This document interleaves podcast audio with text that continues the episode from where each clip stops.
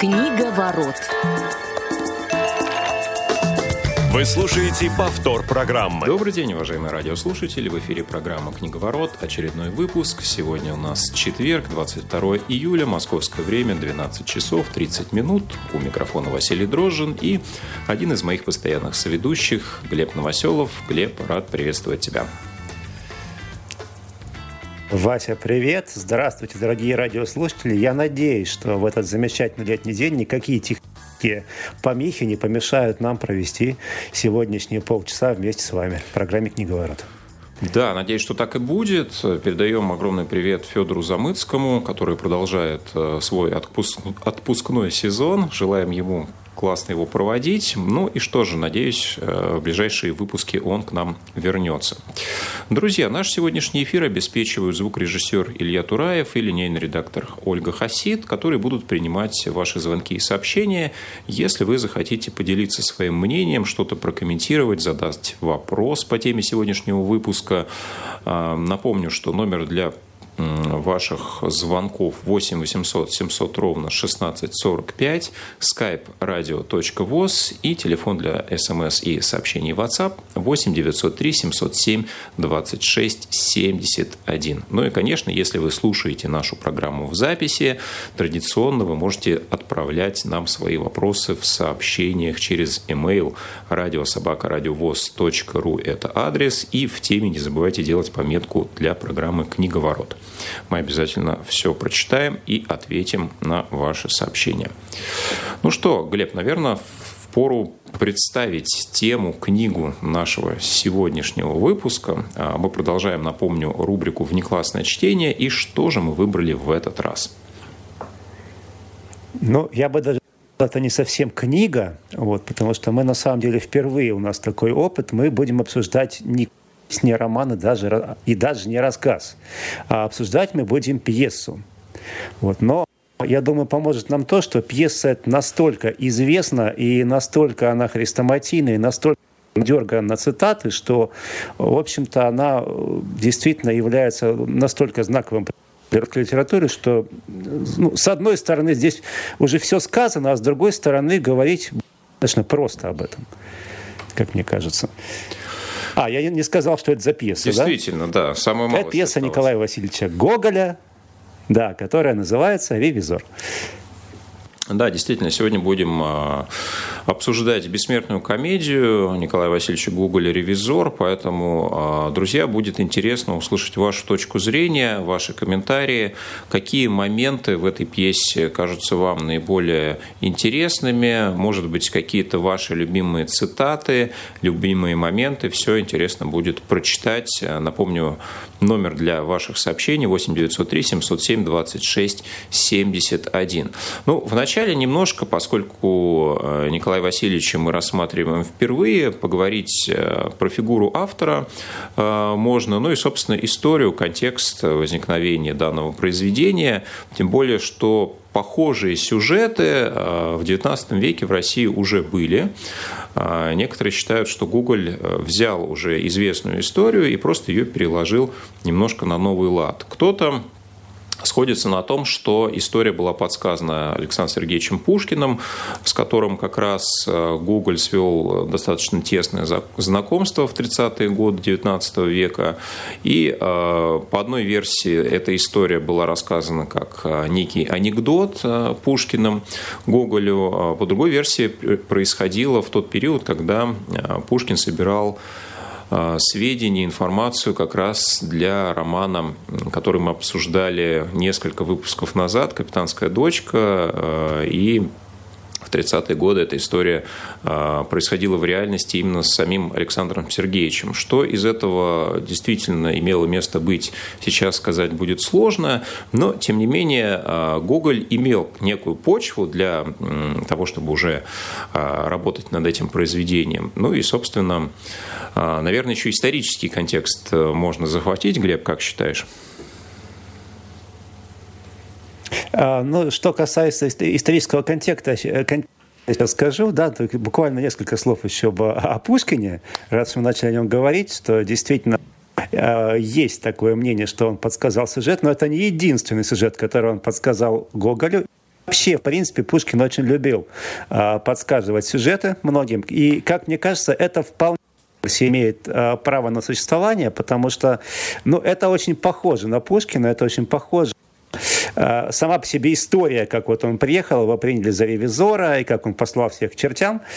Это, это очень и очень э, похоже на него, потому что он сам по себе был такой человек, он любил рассказывать всякие естественно, не без того, чтобы там немножко приукрасить, вот, но в то же время у самого Пушкина вот как таковой сатиры ее очень сложно найти, и поэтому, возможно, поскольку вот сам он в этом жанре не работает, вполне себе мог подсказать вот такую идею а, как раз-таки Николая Васильевича. Вот. Но что исторического контекста, действительно, вот тут есть несколько интересных моментов, которые, на которые бы хотелось обратить внимание. На первый взгляд может показаться, что они не имеют прямого отношения э, к теме нашего сегодня обсуждения. Я бы хотел сказать буквально несколько слов о том времени, когда эта пьеса была написана, и вообще что, что происходило в России. А именно это 30-е годы 19 века. Это период, то есть самого правления императора Николая I, Николая Павловича. И вот надо сказать, что этому императору очень не везло всегда с э, отношением к нему историков.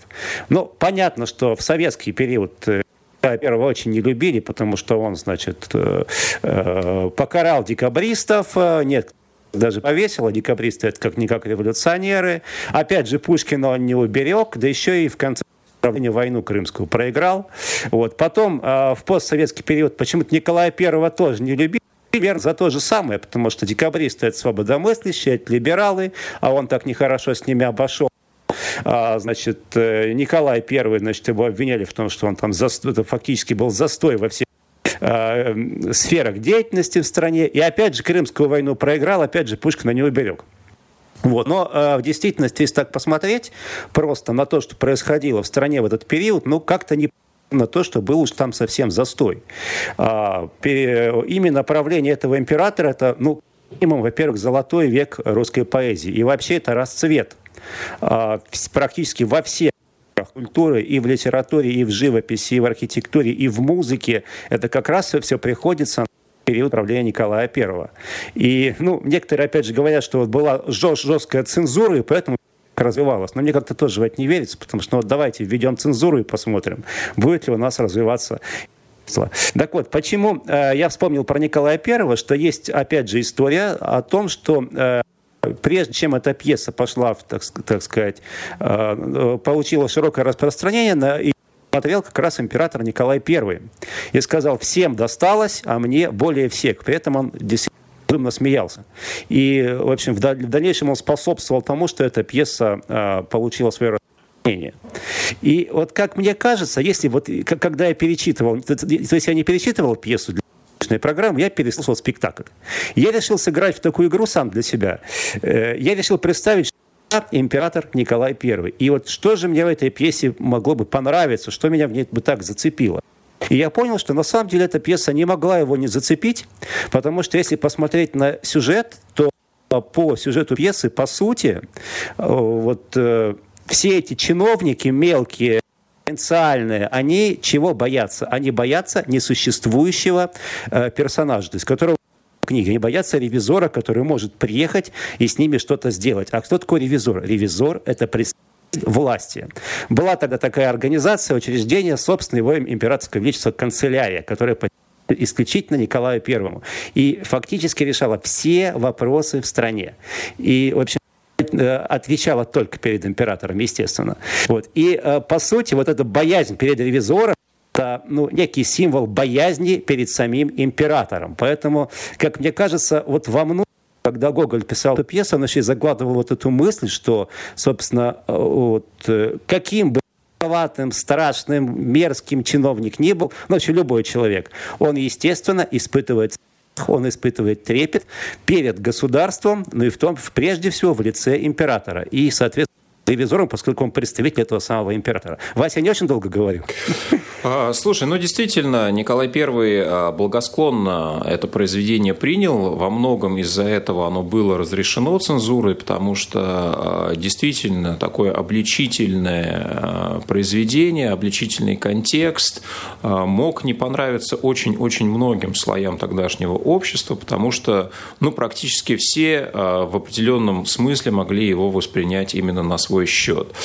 Да, при всем при этом, да, при той цензуре, которая была, действительно литература, многие направления развивалась, развивалась достаточно успешно, и как раз э, здорово, что все-таки появилось в свет это произведение, э, что сам Гоголь говорил по поводу того, над чем смеются люди, над чем смеется он сам э, в этой комедии. Да? Он как раз э, говорил о том, что я хотел взять все самое-самое мерзкое, гнусное, то, что есть сейчас в России, в Российской империи, и вот это представить в одном месте. Да? Такой концентрированный образ российского чиновничества.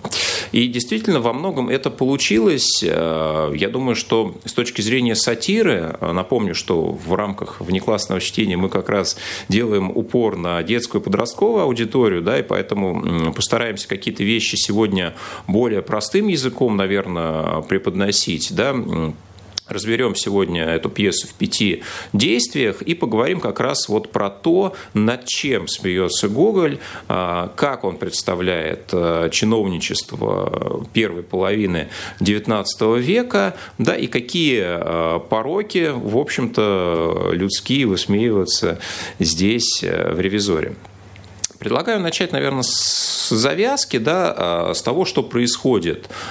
Совещание у Городничего – который, в общем-то, собирает э, самых близких э, административных э, своих помощников, да, главного судью, смотрителя за богоугодными учреждениями, ну, проще говоря, больницами в нашем современном понимании, также смотритель за училищами присутствует на этом совещании. И здесь звучит ключевая фраза начала произведения, что, уважаемые господа, к нам едет ревизор, и это является, наверное, ключевым моментом с той точки зрения, что сама фраза а, о том, что прибывает ревизор, прибывает проверяющий, вызывает у большинства а, героев, которых, которые представляют собой чиновников э, чувство страха. Да, и вот здесь э, самый первый вопрос, который стоит задать, почему у людей возникает в принципе страх из-за того, что будет некая проверка, будет э, человек проверять их деятельность, о котором они пока не знают ничего, а, какого он ранга, с какими намерениями прибыл, какую именно отрасль он будет проверять, да, и это само по себе показательно с той точки зрения, что каждый из них понимает, что за ним вводятся определенные грешки новички, что деятельность ведется не совсем правильным образом, что есть какие-то моменты, к которым, э, ну, наверное, любая проверка сможет э, прицепиться, привязаться. И э, здесь, наверное, чем ценна именно вот да, данная пьеса – это тот язык, которым все это описывается. Да, а сразу выясняется, в общем-то, за что люди боятся и какие же прегрешения у каждого из э, действующих лиц есть. Да, если вспоминать, то судья у нас э, прославился тем, что берет взятки борзыми щенками, э, что не считает за взятку, потому что, в общем-то, ну, щенки – это же не деньги, да, и приводит в пример то, что, например, городничий гораздо более ценные подарки принимает на свой счет, вот, а тот, в свою очередь, отвечает, что зато судья, например, в Бога не верует. Вот. Глеб, если хочешь, продолжи этот ряд, потому что тут на самом деле много есть э, о чем поговорить. Ну, а, смотри, то есть если уже мы стали говорить о, о всех этих персонажах, то, то, то мне в чем особенность а, вот этой гоголевской пьесы, как, в, в общем-то, и а, большое количество произведений классической русской литературы этого периода, то есть там все достаточно шаблонно и картинно нету каких-то вот таких оригинальных характеров. То есть здесь, по сути, у нас три персонажа в этой, в этой пьесе.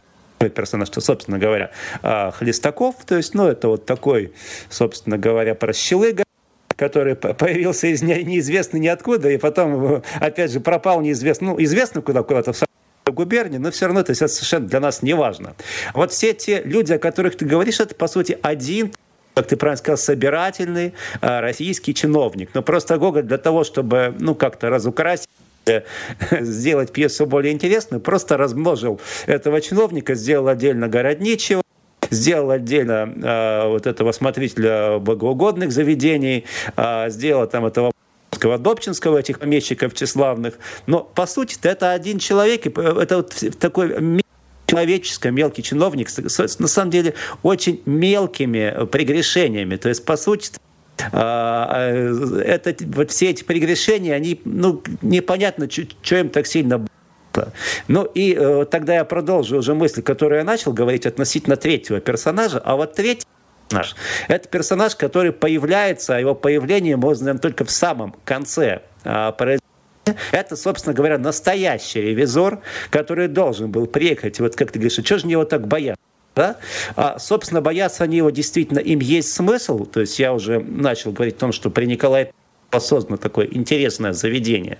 Называлось оно, собственно, его императорское величество, величество канцелярия которая как раз следила в том числе и за всеми чиновниками по всей стране. То есть я вспоминаю только про третье отделение этой канцелярии, э, про жандармов, да, которые занимались там сыском э, всевозможных политических э, вольнодумцев, да, но по сути помимо третьего отделения там как раз было большое количество этих самых ревизоров представителей власти, которые проверяли, как же осуществляется власть на и вот эти люди обладали совершенно неограниченными полномочиями. Фактически это вот, ну, как называется, слово и дело государева, да, то есть они могли от имени императора вершить свой суд. И, по сути, вот по решению этого самого ревизора их могли в любо, их могли и разжаловать, могли и отправить на могли сделать с ней все, что угодно. Да? Поэтому боязнь как раз перед этим ревизором, она, в общем-то, оправдана.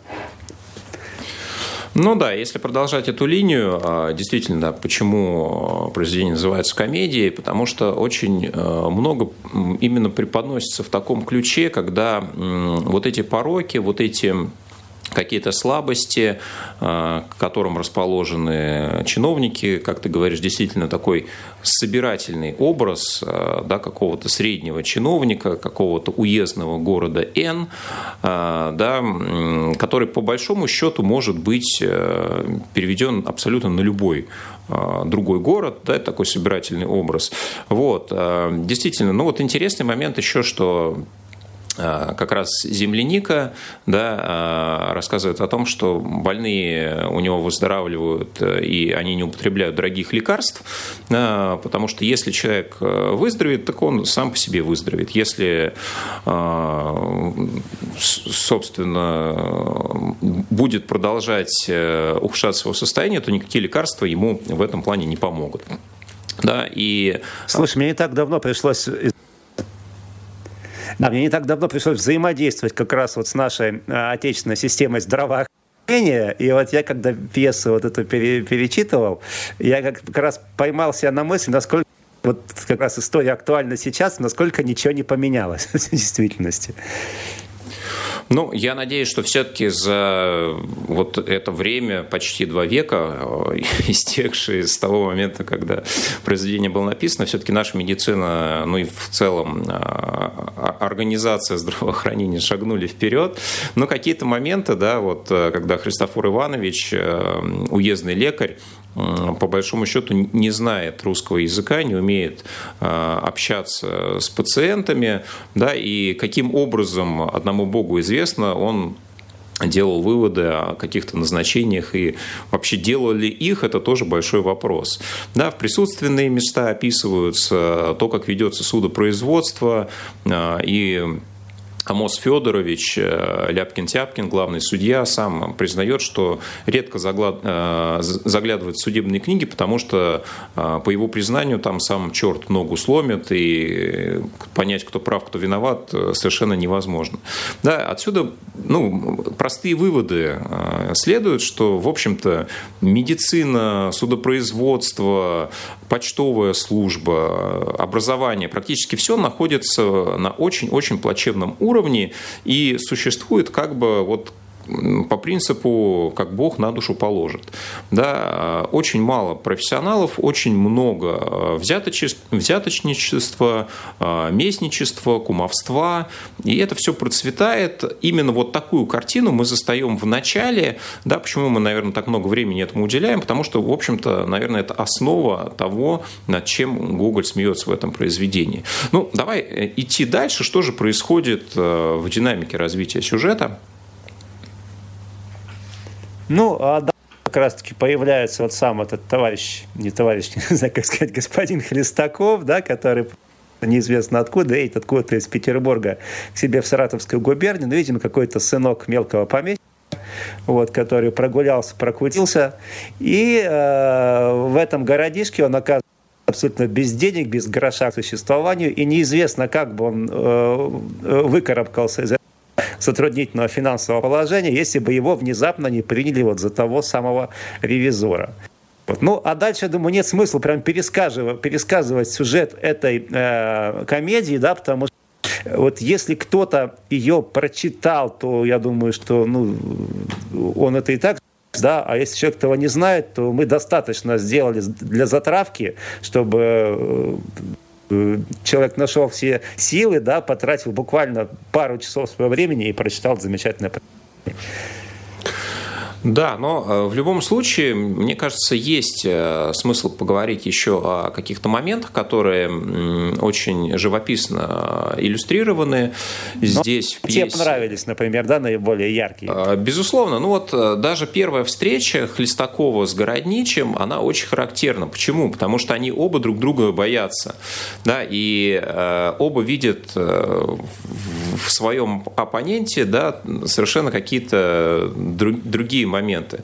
Хлестаков э, такой мелкий чиновник, который э, следует проездом из Петербурга в Саратовскую губернию, который, в общем-то, полностью проигрался по дороге, у него нет денег, ему э, еду сужают в долг, да, и вот один из таких моментов, когда уже трактирщик э, намеревается его э, выкинуть за неуплату, грозится обратиться как раз в суд.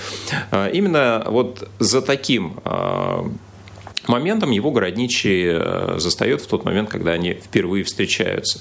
И здесь э, самое-то интересное, что Хлестаков не пытается играть э, какую-то роль. Он не выдает себя за другого. То есть здесь сначала городничий, а потом и все остальные чиновники, они сами себя обманывают. Они видят в Хлестакове те моменты, которые вот им кажутся показателями того, что он является проверяющим. Да, ведь э, он ни разу не пытается людей обмануть, кроме э, того момента, когда ну, вот, рисуется и хвастается перед дамами, да, что он... Э, Но это уже потом, это уже потом происходит, да, это, да, это кстати, уже, это уже об этой сцене тоже вот. хотел поговорить потом. А Интересный здесь, момент. по сути-то, он э, говорит правду, да, что он не хочет в тюрьму, что вот у него там нет денег, что э, трак, трактирщик э, сущий плут. Э, в общем, он пытается объяснить свою ситуацию, да, и э, городничий восприняв, а, восприняв все это через призму своего страха, через призму того, что, в общем-то, чиновник обязан изъясняться какими-то э, иносказаниями, э, непростым языком, а все это воспринимает как некий шифр и старается действовать вот э, определенным образом, что в дальнейшем сопровождает, наверное, всю основную линию этого романа. И ну, наиболее ключевая часть, да, как раз того, что чиновники обманываются и рады э, каким-то образом услужить э, Хлестакову, э, как раз в тот момент, когда они по очереди, каждый приносит ему определенную взятку. При этом он у каждого из них берет в долг, да, совершенно понимая, что он собственно, и хочет э, сделать э, для, для себя только это действие, да, он не понимает, почему они с таким удовольствием э, готовы ему отдавать эти деньги. Да, и вот эти моменты, когда в дальнейшем, узнав, что в доме Городничего а, как раз квартирует некий проверяющий из Москвы, все население этого города пытается до него достучаться как вот до некого спасителя, который может изменить их судьбу. То есть вот здесь а, такой момент, что, наверное, население не верит в местную власть, не верит а, в правду, не верит в справедливость и верит только вот в какую-то внешнюю силу, которая может каким-то образом решить их вопрос, поменять менять их действительность. Собственно, вот тут тоже еще один интересный момент. И вот в той сцене, которую ты сейчас описал, когда к нему приходит просить и а, вот в сцене, когда, собственно, сам Хлестаков начинает, ну, он подпевает на завтра, мы начинают безумно хвастаться, да, и начинают рассказывать, какой же он крутой, он что-то там, и Пушкин знает, и всех он знает, и во дворец он вхож. Вот это момент взаимоотношений провинции и позиция. То есть, с одной стороны, мы видим, а, насколько а, вот высокомерно, как каким бы он ни был Хлестаков, насколько высокомерно он, как такой столичный хлыщ, ведет себя по отношению всем вот этим вот местным жителям. И с другой стороны, насколько для местных жителей сам того, что вот этот вот человек из Петербурга, это уже является каким-то вот, ну, знаком этого, что вот насколько же вообще круто, что вот это вот этот вот гость из столицы. Наверное, вот человек каких-то особых кровей. А у нас есть звонок от радиослушателя. А, да, слушаем вас в эфире. А, добрый день, здравствуйте. Алексей меня зовут. Это вот... Здравствуйте, Алексей. Да, известно, какая тема будет через неделю в следующей передаче или нет еще? Ну, в следующей передаче обязательно будет э, новая тема. Э, единственное, мы сами пока еще не договорились э, с коллегами, как, какая именно это будет тема, поэтому следите за анонсами на Радио ВОЗ. Есть вопрос по ревизору у вас, Алексей? Ну, я, правда, да, слышал его уже в аудиоформате, не знаю, как точно там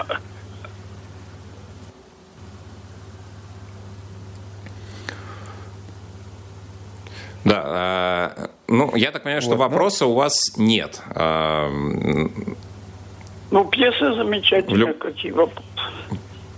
Да, это, это, с этим сложно ну, хорошо, поспорить. Алексей, спасибо, э, спасибо вам большое. Спасибо по поводу следующих да. тем. Э, следите за нашими анонсами. Да, Глеб, ну у нас э, не так много времени остается. Давай потихонечку подводить итоги. А, ну, слушай. Хотел буквально, может быть, еще э, полминуты э, потратить как раз-таки вот на, э, на вот на какую мысль. По-моему, несколько передач назад как раз мы рассуждали о том, вот что же такое юмор и что же сатира, да, если ты помнишь. И вот как раз, как мне кажется, ревизор – это как раз-таки э, образчик центный образчик сатиры. То есть это именно обличение пороков, да, и э, прочего, это попытка указать людям ну, вот, на их какие-то недостатки, ну, скажем так, может быть, немножко даже устыдить их, да.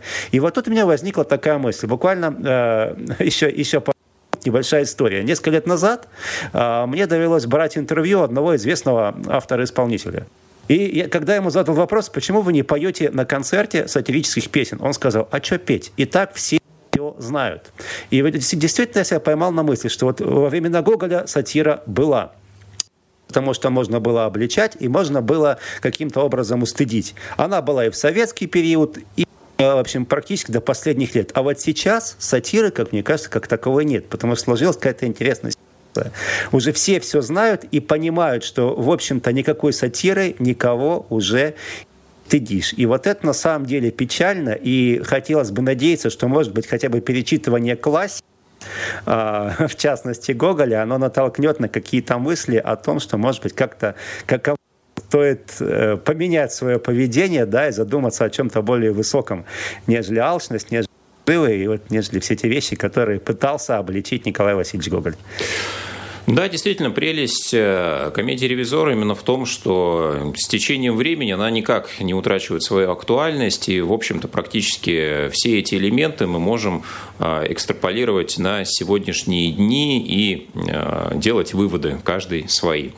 Спасибо, друзья, что слушали нас сегодня. Потихоньку будем заканчивать. Глеб Новоселов, Василий Дрожин были сегодня с вами. Следите за анонсами Радио ВОЗ, слушайте программу «Книговорот», оставайтесь на волнах нашей радиостанции радиостанции. Всем счастливо. И читайте и книги. Повтор программы. Книга ворот.